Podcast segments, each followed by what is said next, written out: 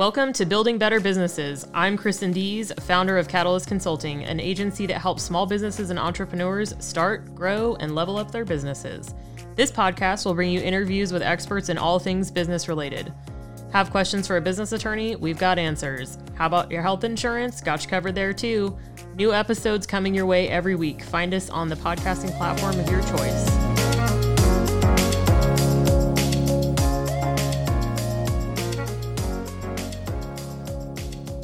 Thanks for joining us on this episode of Building Better Businesses with Catalyst Consulting. My guest and buddy today is Bob Cox. I'm pretty excited to have him on here. He's a cool dude. Um, we connected initially through Christine Trumbull, who is also a guest on my podcast, who's also pretty rad.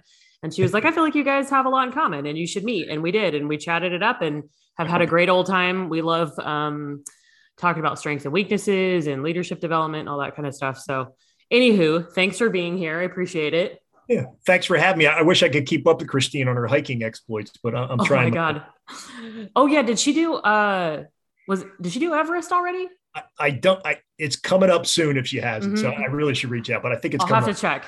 Yeah, yeah, I just chatted with her the other day too. Oh my, I love it. This is my favorite part of like entrepreneur life is the just connections and getting to know people along the way. It's it's great.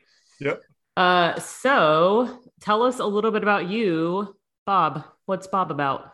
Well, um, Bob is now a 50 year old. So Bob right now is about a lot of aches and pains, but I'm still trying to hang on to all the things I want. I know you like to play golf, and I've been trying to do some of that. recently, my back uh, spasmed on me because I played too much of it, but I'm not going to let it ah, stop me, mm-hmm. Kristin. We're going to keep going. Yeah. I, I, would say about me is I'm somebody that does enjoy experiences that kind of get me out in the world, uh, engaging with others, engaging with really my sense of sights, sounds, smells actually are really uh, fun for me. So that get some examples of what I spend my time doing when I can is uh, whitewater rafting.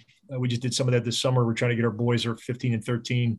They love doing that. Something we can all do together. Uh, you know, visiting historical sites where I can walk through, touch and smell and uh, do something with it, like the Falling Water House in Pennsylvania uh, I participated in, in, the taping of the uh, NPR News Quiz Show. If you ever heard of Wait, Wait, Don't Tell Me, they were up over in Philadelphia this summer, so we got to go hang out and do that, which was really cool. Oh, fun!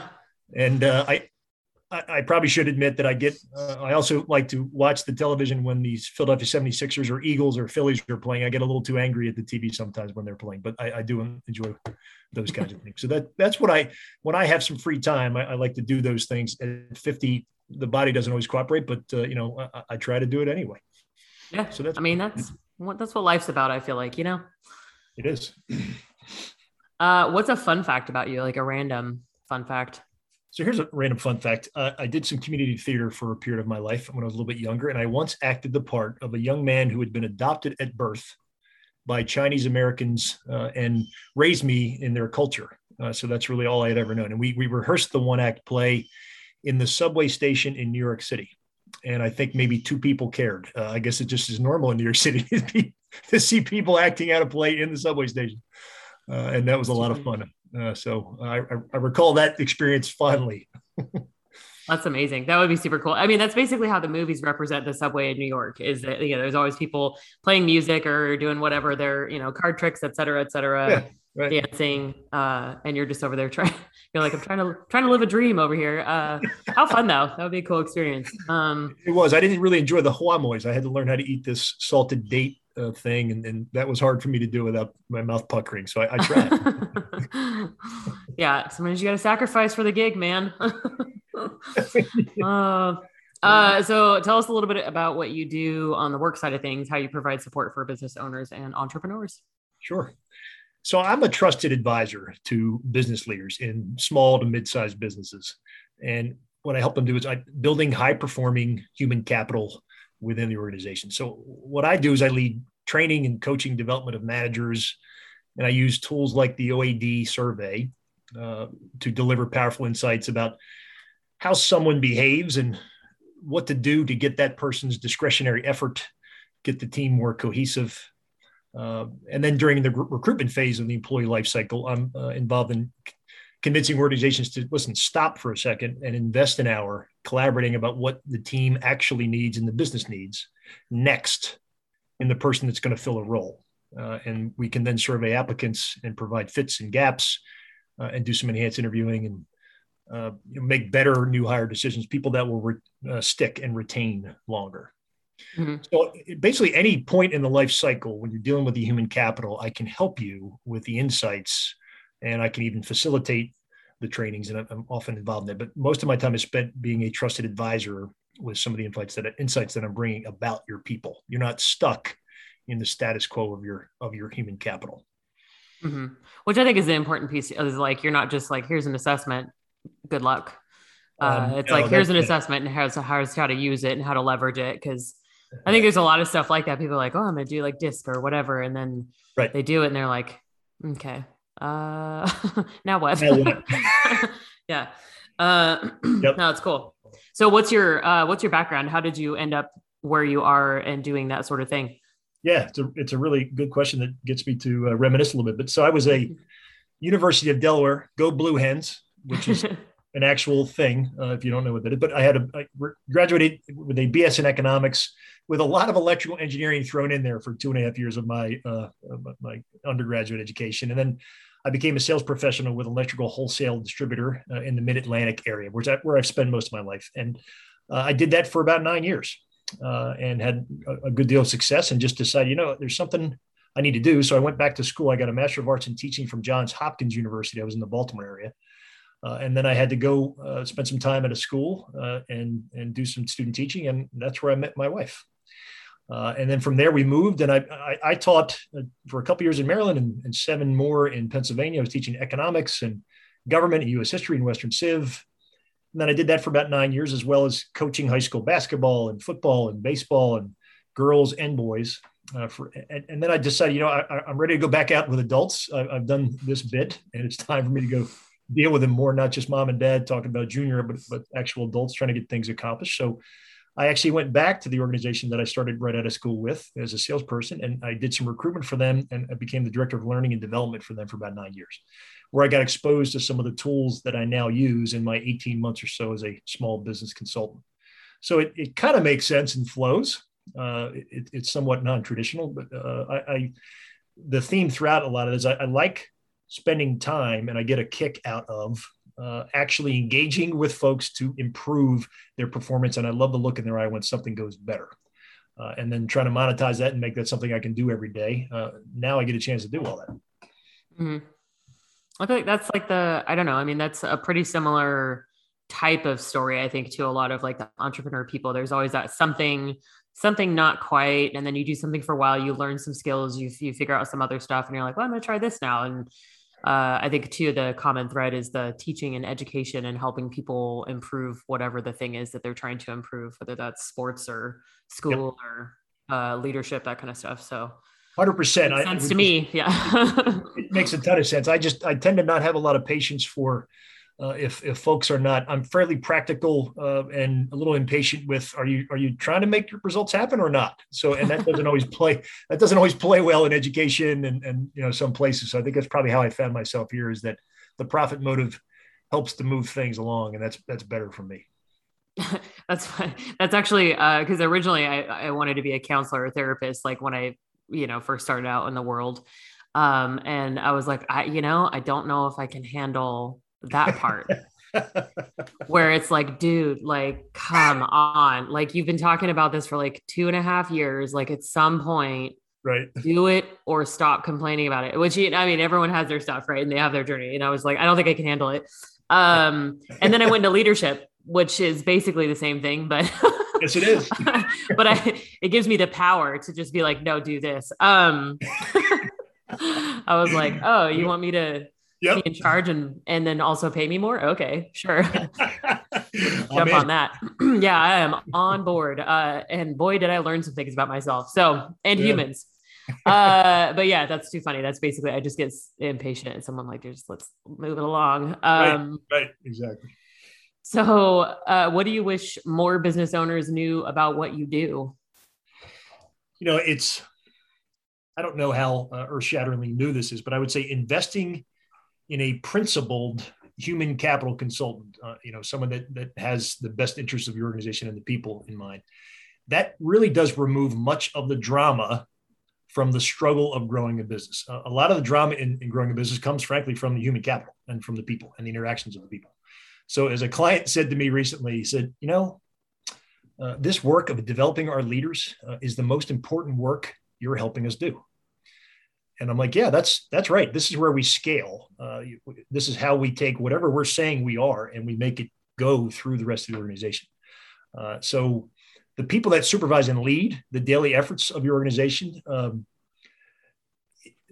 if you want to get your customers the wow factor with your customers and you want them to say you, you guys are really good, uh, those people need to be really good uh, and they are critical, uh, not just to the short term get things done, but to the long term success of the human capital. You know, it's like, well, duh. You know, why do most people leave organizations? Uh, routinely in surveys, they say, I don't like the boss that I'm currently working for, right? So it's not, I don't know that, again, it's an earth shattering insight. I would just say that what's probably critical, or not probably it is, it's critical, is to find somebody, a principled human capital consultant, somebody that can actually help you with what probably keeps you up at night and causes lots of pain in your existence as a business leader is this seemingly um, amorphous amoeba like thing trying to get a handle on the people and the drama that's happening. It just keeps going. So there are things that you can do and it, it requires a good trusted advisor to help you do that effectively. I think it's uh for me it always relates to uh, having a coach. Like in sports you have a coach who has their eye on all the moving pieces and is like, hey, like, okay, you dudes over here, cool. You girls over here, cool. You're going to do these things, come together and accomplish a mission. Um, you know, whether you win or lose, either way, it doesn't really matter. You're still accomplishing something together. But um, that's kind of one of my favorite metaphors in general, is just like having like a coach. Um, Michael Jordan has a coach, and uh, right. everyone, it doesn't yeah so when it comes to having a coach whether it's for your own like personal or business development or like in what you know specifically what you or i do where it's like hey we're here to help you like move through the process quickly and more effectively to the point about golf like i've i just started aggressively learning to play golf this year so that at the beginning of the season as soon as i could play i was out there um, but it's really hard to change your game because you can't see your swing. So you don't know what's happening unless someone else tells you. Yep. Um, or you take a video or something like that. And even then, because you're not the expert. So I'm like, I know that I slice right consistently, which is one of the first three things, right? Is hit the ball um, hit the ball consistently and then hit the ball consistently in this so that you can start to like modify your game. Yeah. And I'm like, cool, at least I go right all the time. Like I know I'm not going to take someone out on the left side of the fairway, but right. if they're on the right side, they're in the danger zone. Um, and I play up the right side of the fairway, but you can't, you know what I'm saying? Like I won't be able to fix that until at some point I have like a golf pro go out with me and be like, oh, okay, here's what you do. This is the angle. This is what your hands are doing, yada, yada, yada. So yeah. anyway, long analogy, but it's basically I feel like it's it's a similar concept. Is like you know Bob comes in is like hey like cool this is what you're trying to accomplish.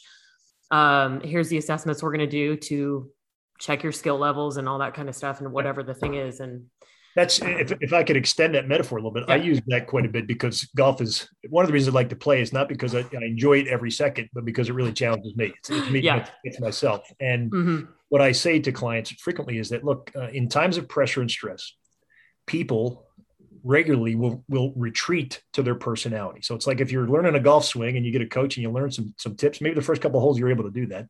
And then something changes in the round, maybe you get a little tired, some some kind of and then a bad shot happens. We're under pressure. oh, now we're betting on this hole and uh, I'm trying to win this hole or something. And what, what our bodies tend to do is go back to what we know. And what I using that analogy to express is that people in the long run, their personalities will will come out they will go back, and it's certainly under pressure. They will go back to their personality. They might interview really well. They might be able to behaviorally adapt themselves at times and do good work. And then under pressure, what you'll see is like, what's going on? How come suddenly this is not the person I thought they were? Because their personality is actually coming out, and it's it's that's okay. It's not like there's something wrong with their personality. It's just if you're not aware of what that is, you might be a little surprised to have a little buyer's remorse on the person that you just hired for that role. And then realize, gee whiz, they're really not aligned to, to what I need them to be doing. They're actually more aligned to be doing this other thing over here.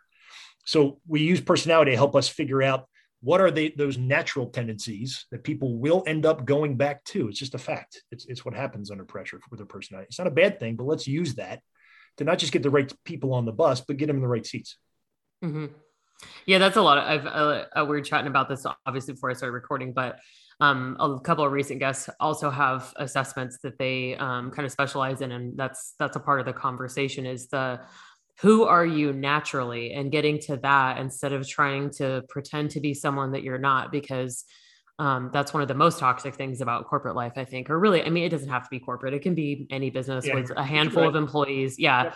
Yep. um and that's that's one of my my favorite things or one of the things i'm most passionate about is find out what you're really good at. What do you default to? Just because you're good at something doesn't always mean that you like it either. Like what's the whole you know um but yeah i think it's huge to put the right people in the right seats. It's a yeah. challenge. And that change the, the, the particular la- layered challenge on top of that is over time some things do change for people. We're not static beings you know things yeah. are changing all the time for us. So keeping tabs on that and you know one of the things i've learned in this work uh, with respect to people's personalities there is some movement in those over time. I'm not saying huge quantum leaps. That's not probably going to be the case. Uh, but you know 70% stays consistent every seven years. That does leave some wiggle room for some change over time.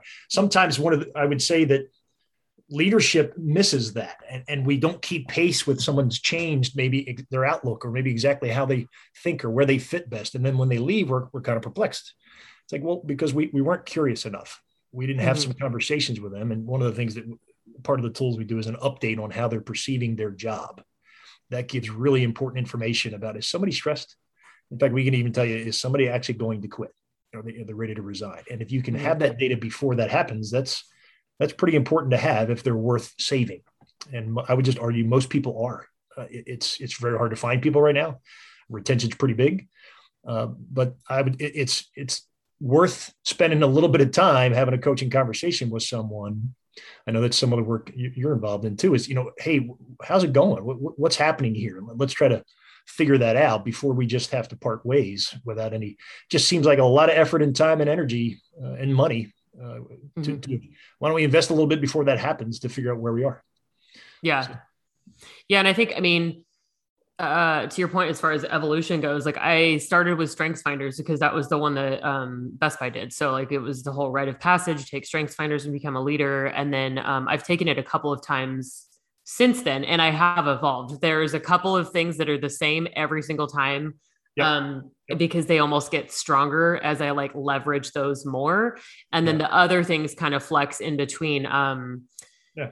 it yeah so it's it's just it's that's basically like 70% essentially is like most of the stuff is still in the same common um, thread it's just how i leverage those specific things and where they're kind of at so yep. um really yeah cool. i like that um because it does change and i think a lot of in a lot of places too and really just any kind of relationship you you kind of get put in a box sometimes and uh, it's hard for people to see that see you all the time sometimes to see those small changes that result in some of those evolutions over time too um because i know i mean i've had people uh, on my team that have you know had that happen they're like i just feel like this one person like this one manager just will always see me as this right. like irresponsible because they started working there when they were 20 and they were going through a breakup yep. and so they were just a hot mess and then they learned and grew and now they're in their 30s and they're like i'm like a whole a whole functioning adult now. Um, but this one person right. just like they can't let go of that. So yeah. uh, I like I like that of yours. And then the um where you're at, it's because it kind of does the two like job satisfaction, which a yeah. lot of times is different, um, or a different type of assessment, I guess. So I like it. It's kind of combined. It is. It, it definitely is. I, I, just you just made me think of of uh, that. It's it's also the case that people you know, might be in those jobs. And it, it, it's an argument for a consultant, frankly, to come with with outside eyes coming in and get get you past your preconceptions that you have as a leader that sometimes we get mm-hmm. stuck in. Say, hey, wait a minute, are, are you reading the same information I'm reading? Because here's what I'm seeing. Uh, yeah. Uh, that's but again, a trusted principal, you know, not somebody that's got an agenda, but someone that is a principled uh, consultant with human capital. That's pretty important. Yeah. Yep. So. Um, I think, oh man, I had another thought. It went away. It'll come back.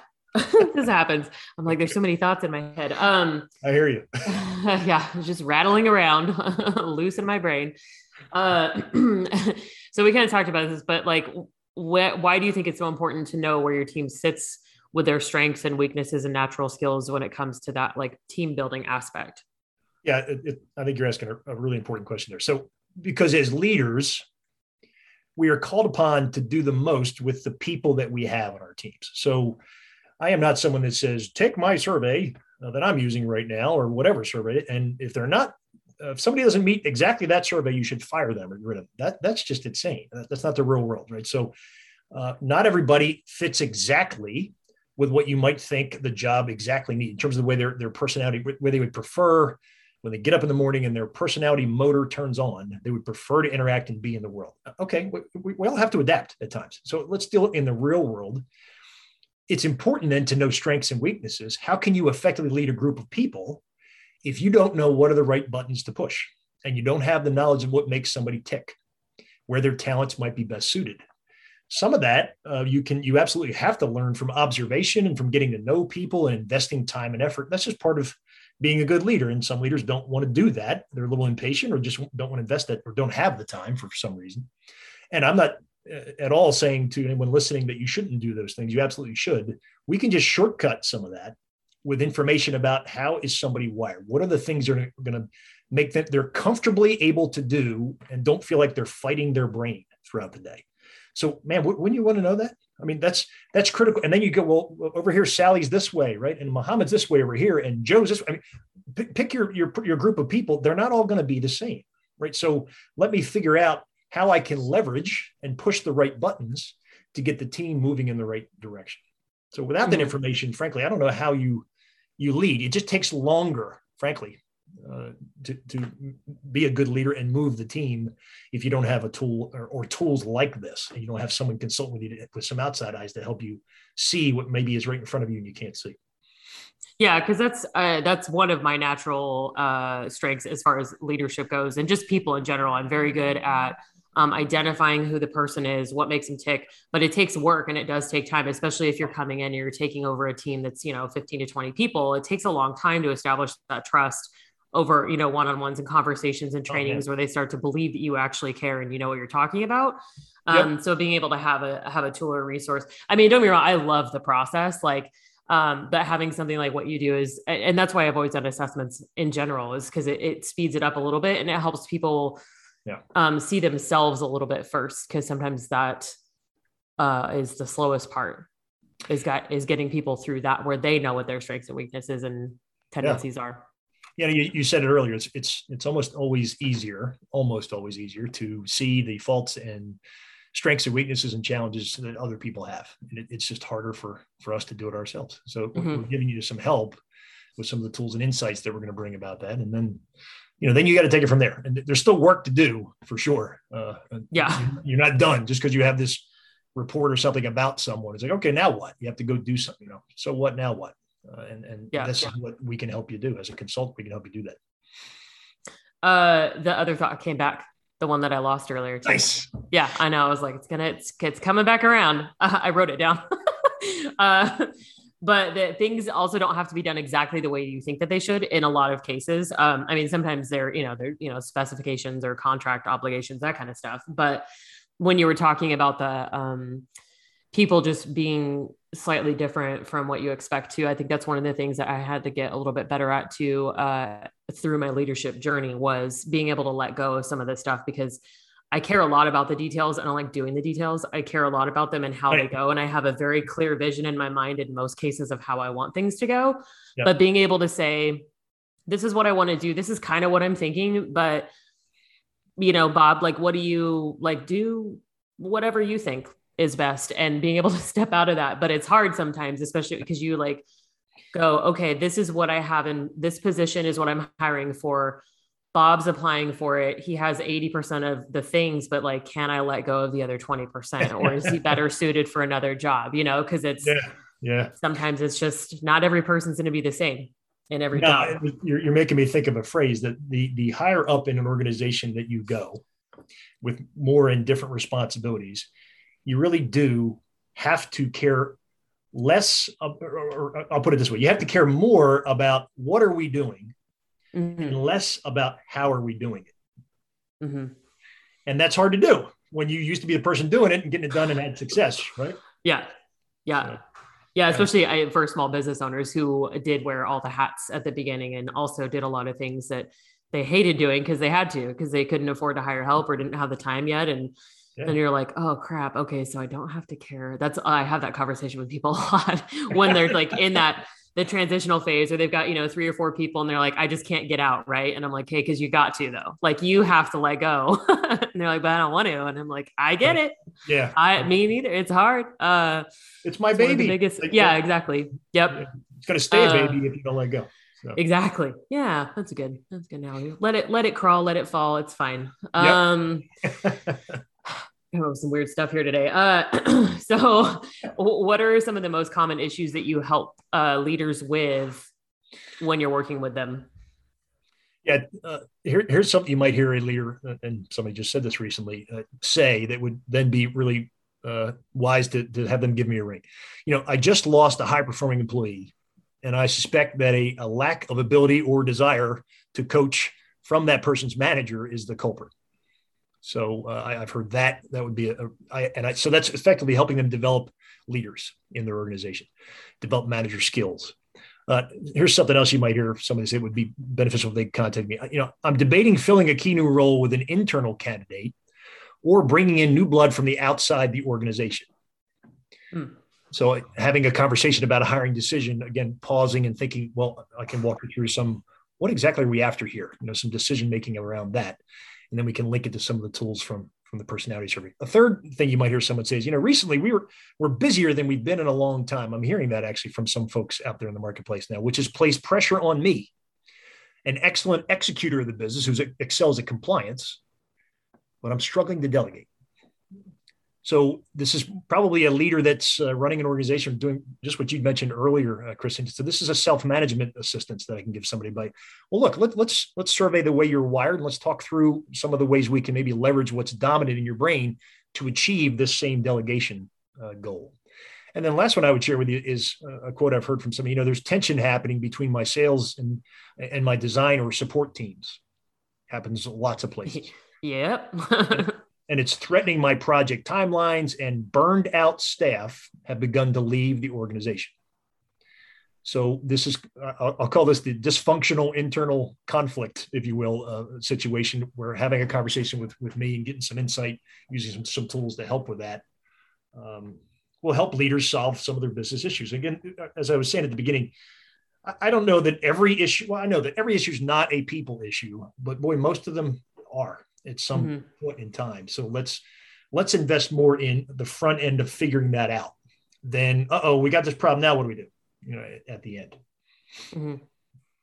I think too uh, a lot of or a mistake that a lot of organizations make is um, promoting people into entry level leadership positions and then not giving them the support and the continued development that it takes. Like you can have natural leadership capabilities, right? Like my that was I got promoted when I was 19. He was like, clearly you're bossy. Uh, so we're gonna go ahead and just put you in charge of you.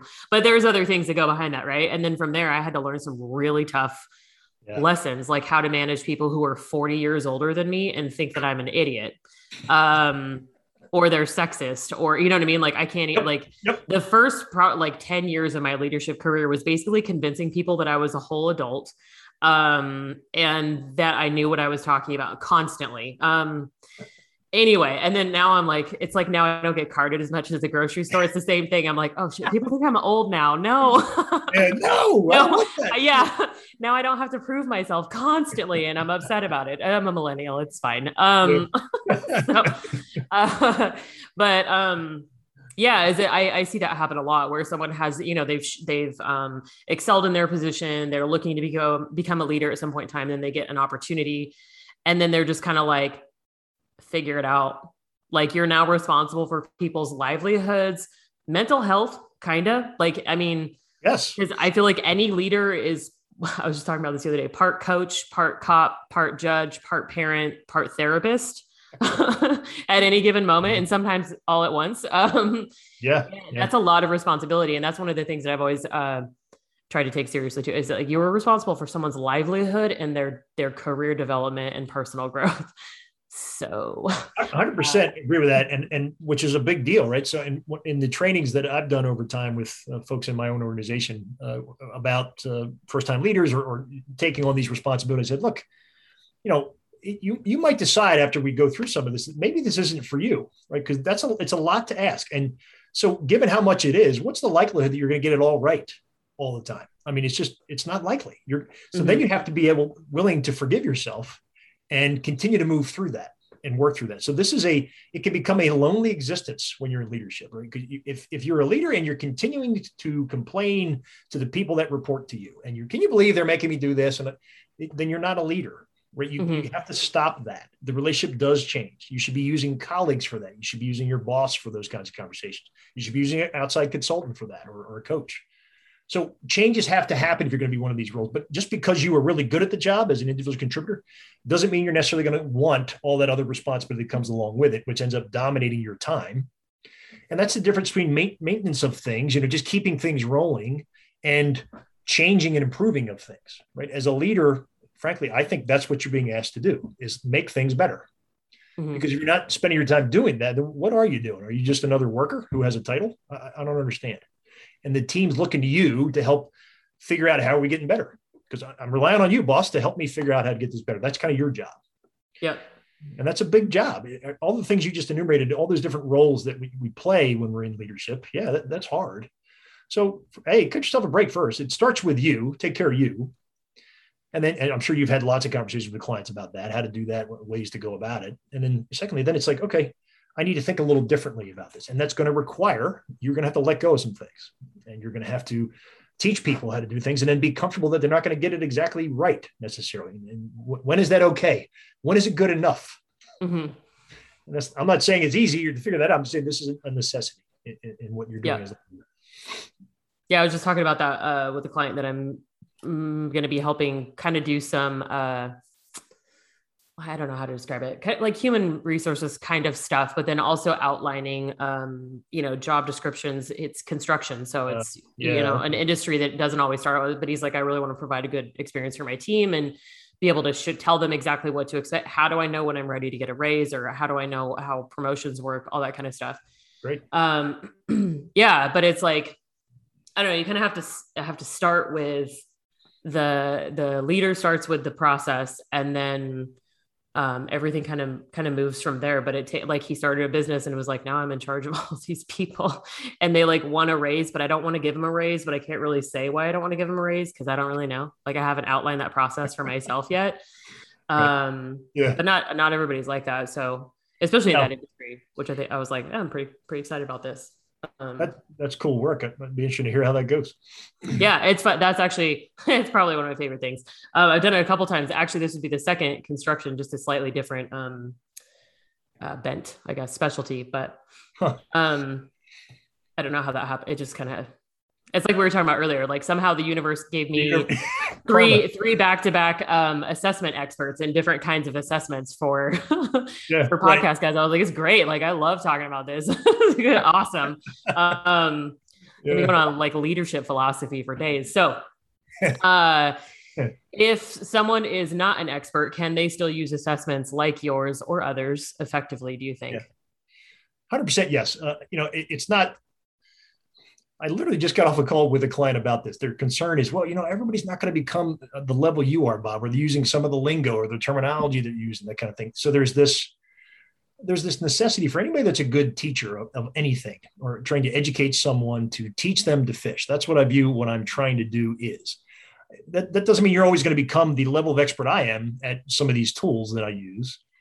Um, it is my job to help you let's keep the big picture in mind. Let's not bury the lead here in this story. Let, us figure out what's most important, any way you want to say this. And to me, what's most important is helping you take the next right step, given the insight that whatever tools we're looking at are providing you. So the focus shouldn't be on the tool itself and how cool this tool is. The focus should be on what are you going to take this insight and do with it when you're out there in the world. So I guess one of the things I might say about your question is I don't want you to become an, an, expert on the assessment the way I am. Now, if you're like me, I was a user of some of the tools that I'm using now as a consultant before I became a consultant. And I kind of nerded out. You and I probably, we've shared this before, I think, Chris, in an earlier conversation that we kind of like some of the stuff. It really helps to explain some things. So I have found that at certain clients, uh, they end up knowing it every bit as, as well as I do because they really dig in and they just really enjoy it. That doesn't happen everywhere. And that's really okay because it's about the outcomes. I'm not going to take my eye off the ball uh, with this and focus on the wrong things. So, I, for an example, this, you know, a client might come to me and say, you know, I've got this direct report who's extremely assertive, right? They, they really enjoy thinking conceptually about the risks of change in the business and, and maybe even pushing for those changes, right? And so they have a uh, the direct report that desires a promotion quickly and might even see this as an opportunity or as a stepping stone. You know, all right, well, how do I how do I help that person leverage uh, the the assertiveness they've got and the risk taking focus and maybe does that person that reports to you have that same one? Or let's talk through what that might look like. And then once we're at i'm not going to focus on on the the specifics of the tools language. It's going to be more okay so we've established that we think in layman's terms this is what we have in this person. Would you agree with that? Yes we do. Okay great. Now how do we talk through what might be a plan of action? How do we coach that person and typically what i'm going to be sharing with them and they'll figure this out over time themselves is what are the dominant traits inside this person's mind and brain? I want to get them as much as i can to, to leverage those things because that's what they wake up easily naturally comfortably able to do. So i got the goal how do i get in there? I'm just going to use some of my knowledge of that.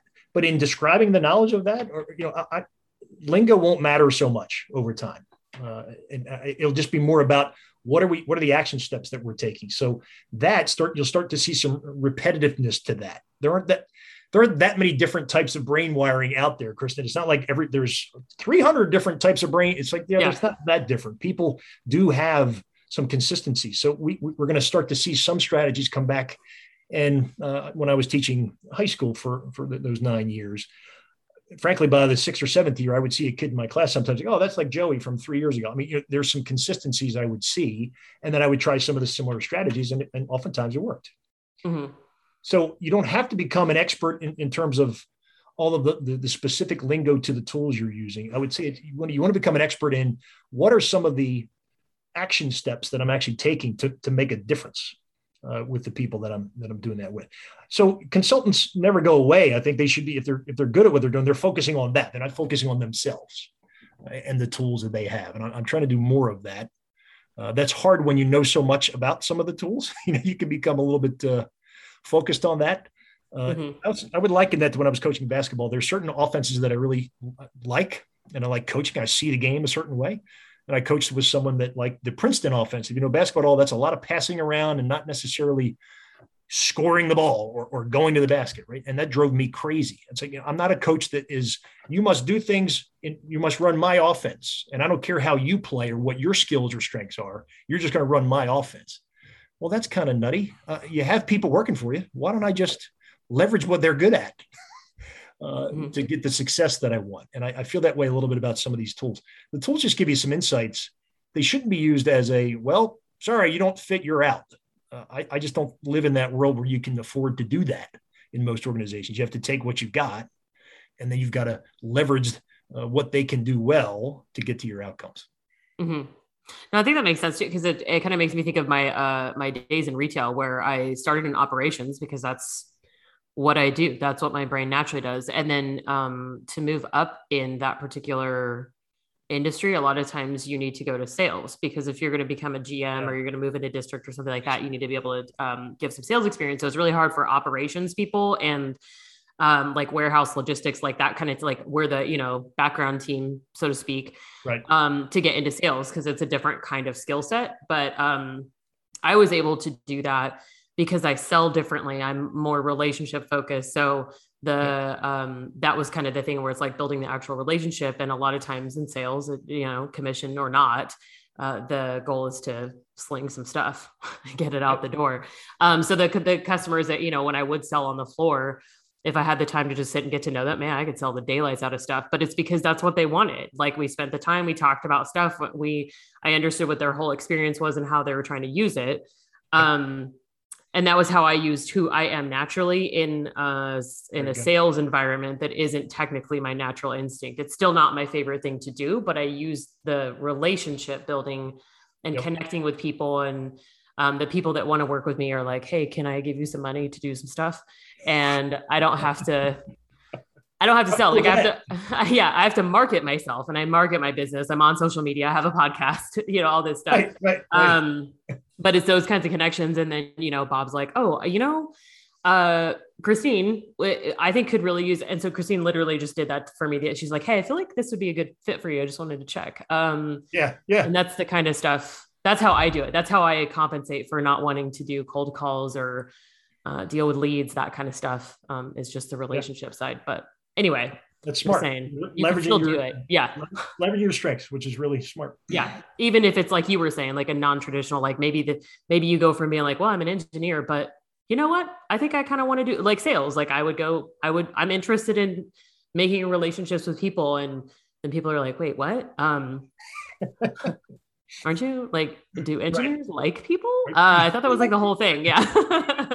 Uh, but yeah then then you being an individual in that way and being like oh i really like this aspect. Anyway yeah it's the you don't have to be in the same box for the rest of your life. That's the whole point of no. what we're trying to say. There you go. No very good. Yep.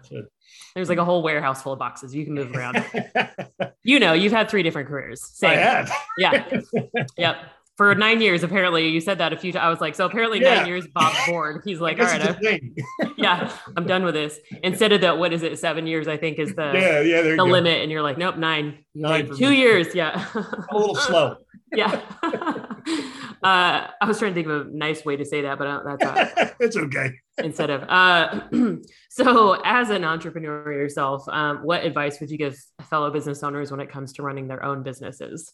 Yeah, well, first, before I give any advice, I would say good for you. I mean, I, I, I really like that people go ahead and take the risk and do. It. That's really cool. Uh, second thing I would say is you know, join some kind of business roundtable uh, type group sooner than later. I, I, waited a little too long on that. I think, you know, somebody that some kind of group of people that will help you sense the accountability that you have to your own plans. I, I'm not a fan that, you know, the phrase of holding people accountable is really somewhat of a misnomer. Only you can do that for yourself, but you know, you you have a group of people that are going to ask you questions. That's going to remind you that you know I said I wanted to do this, and then I, and I put it down on paper. So when you have a group of folks doing that, a little bit of that peer pressure is not a bad thing. It's hard to do that on your own sometimes. So I would definitely suggest that is a powerful thing to get you moving faster. it's easy when you're just by yourself on this as an entrepreneur to maybe not maybe let some things go or things that you said were important uh, something well they're not important this week anymore so i'll just move on to something else. So some of that discipline that's required we're, we're humans it, it's it's really helpful to have that and i would just suggest doing that which is part of networking as well but I, I really it's more than networking. This is a group that you're going to meet with regularly is going to going to hold your feet to the fire on some of the things you said you want to do.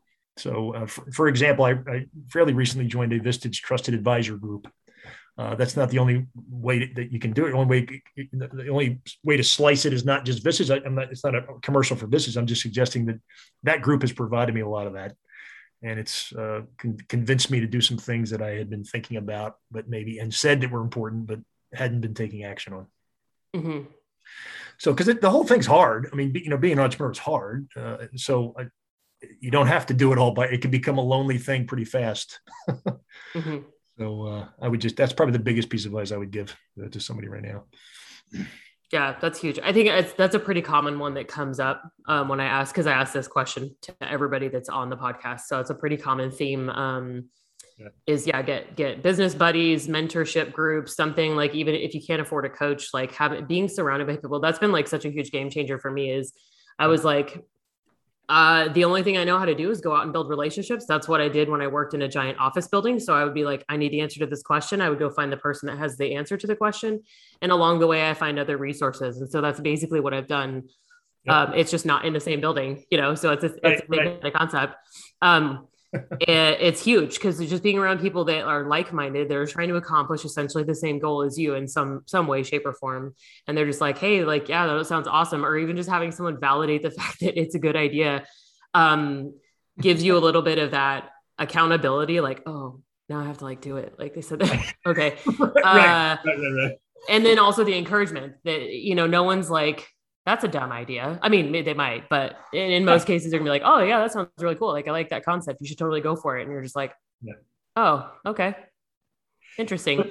Listen, the feedback is is really important, and it's sometimes yeah. it's hard to get that. And you know, the the brutal, honest truth. Sometimes it's hard to get that. Well, oftentimes the what's worse is not when people say potential clients or leads say to you no. Um, you know that might seem really harsh and difficult to deal with for some people. I would say no. What's worse is when you don't hear anything mm-hmm. that, that's even harder when you're just indifference is the opposite of love, right? You know, that's kind of what it feels like. You're just people are just indifferent. What you're saying, it's like, okay, I need some feedback. What specifically are you indifferent about? What am I doing that's not working? You know, yeah. So yep. having these groups of people to help you figure that out, that's really important. Yeah. Yeah. Mastermind type, type concept of, uh, yeah, learning, growing, getting insight and feedback is massive. Oh, yeah. So, um, what other resources do you wish you had known about uh, at the beginning of your journey? you know, I, I, mentioned to you before we started recording that I'm in the midst of changing the, the name, the logo of my organization, and all that kind of stuff. And it's been a it's been a good process. But I didn't when I first did it, I, I maybe shortcutted some things. And there's some tools out there in the marketing world. Uh, you know, you, you, can even do some like quote snap polling of potential clients about, hey, what do you think of this? If I told you that this person was doing this, or take a look at this logo, what do you think? Is that you know? And you can get some feedback. There's some organizations that do that kind of stuff, so you don't feel like you're making a decision just based on well, I don't know. I asked a few of my friends and they thought it was okay.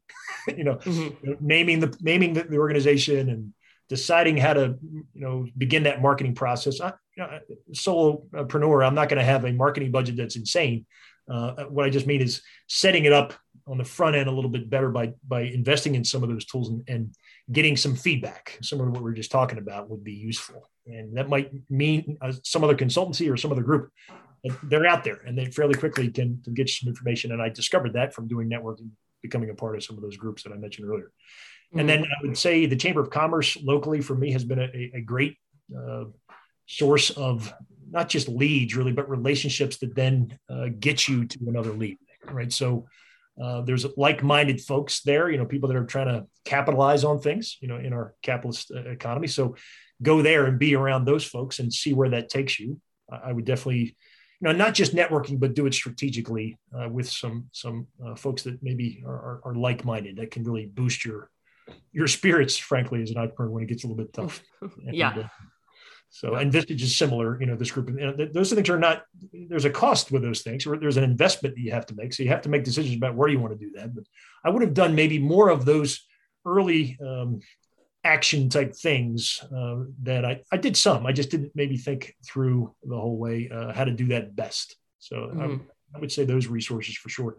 There's all kinds of resources. Uh, you know, LinkedIn is almost like stealing now, uh, Chris, in terms of what you can learn about somebody without ever having contacted them. There, there's so much information around. yeah, it's it's insane. So there's things you can do that way, but it's still the reality. Not everybody wants to talk to you, mm-hmm. and everybody's ready, or it's not the right time. So, and frankly, cold calling doesn't just showing up somewhere doesn't really work. Uh, that, that's uh, not, not going to be the way. Not the hit rate's real low on that. I used to train some of our salespeople about it. So it's it's more about making connections, getting warm introductions, if you will, and and making it something that really. And then you're going to have to do that a bunch, you know, to, to figure those things out. So the more you can do some of that front end uh, decision making about what do people really think, you know, not just well, I think this works.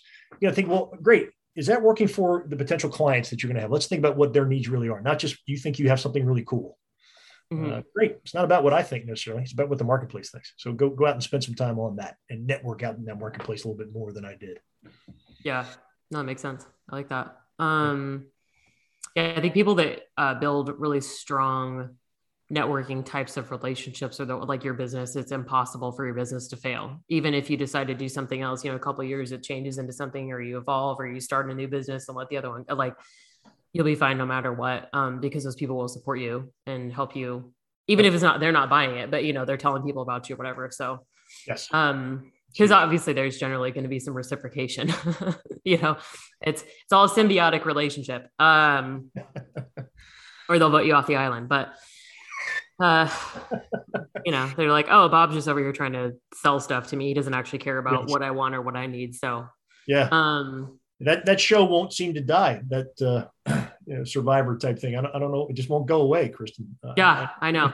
Is it still? I feel like it is still running. It's like twenty something seasons or something. Yeah, I, just saw a promotion for it last night. So yeah. Yeah, you're like, how is this still? I think they do double like two in a year. It's too much. Yeah. Uh, what three key takeaways do you want everyone to leave this conversation with?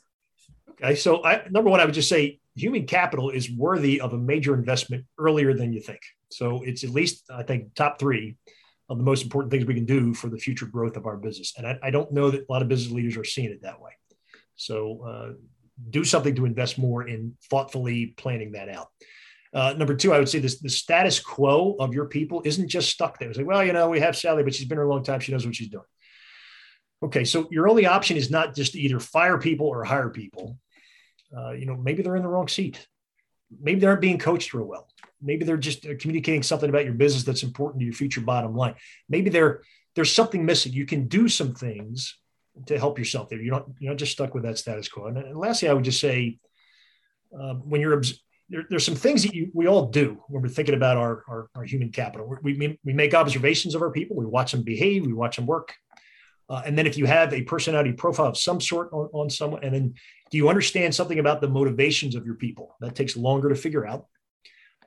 Couple that with, or do they have the right job skills and do they have the right education and job knowledge that, that they need to do this job well? All of those factor into the decisions we're making across the employee life cycle, where to move somebody, are they appropriate? Are we succession planning or are we rewarding them properly? All those decisions you're making in that life cycle, they all involve those categories. So partner with someone who gets that, that it's not just one tool that's going to be the thing that matters most when you're trying to, you know, there isn't a cure-all for human human capital that just just have them do this and boom, there you go. That, that's what you'll this is where you're going to fix all of your problems. There's there's work involved that can be achieved by smartly applying appropriate tools. But it's work, right? It's not mm-hmm. just, well, you know, I found the thing, you know, and there's lots of cool things I've taken. You kind of mentioned this at the beginning. There's people will drop maybe a really cool new thing on you, and people go, oh, that's great. I'll just do that. It's like, well, you can do that. Uh, but if you don't think that there's going to be work after doing that, then then I think you're missing you're missing the boat here. So that's why I think you need a partner to help you do that, that kind of work better uh, if you want to have the success that you're interested in. So I would want people walking away with those ideas. Mm-hmm. Well, that's great. Um, so how can we best support you? What are you working on? How do people stalk you on the internet? All those very important questions. yes. Well, I will soon have a new uh, website, but you can you can check me out at OAD Oliver Apple David midatlantic.com. That's you'll see a nice big picture of me there. Uh, you can also check, you can email me right now, bcox at oadllc.com. And then I'm certainly out there on LinkedIn. Um, and I just started going back out to Facebook, Kristin. I'm an old, as a 50 year old now, I've been, and as a former teacher, I, I begged off of Facebook for quite some time. I didn't get, get hung oh. up in that uh, mm-hmm. stuff that can happen, but I'm, I'm back there now trying to u- utilize some of the groups that are out there and what have you. So you'll see me a little bit more active on there uh, soon as well. So I'm, I'm uh, training Bob is how I'm out there on um, on LinkedIn, and then you'll see me as uh, uh, on Facebook. Um, I, am it's just Bob Cox. You, will find me out there as Bob Cox, and then I've got a Twitter handle that I haven't tweeted in some time, but I, I, I certainly follow lots of people on there, so I doubt that that will change. I would I would say those other ones are better to get a hold of me. Yeah, perfect. Um, cool. Well, thanks for hanging out with me and chit chatting. It's always a pleasure to yeah. talk to you. Well, that was fun. I hope we can do it again sometime. Maybe not record it, but just have another conversation. That'd be fun. Oh, for sure. Yeah. All the time. Anytime.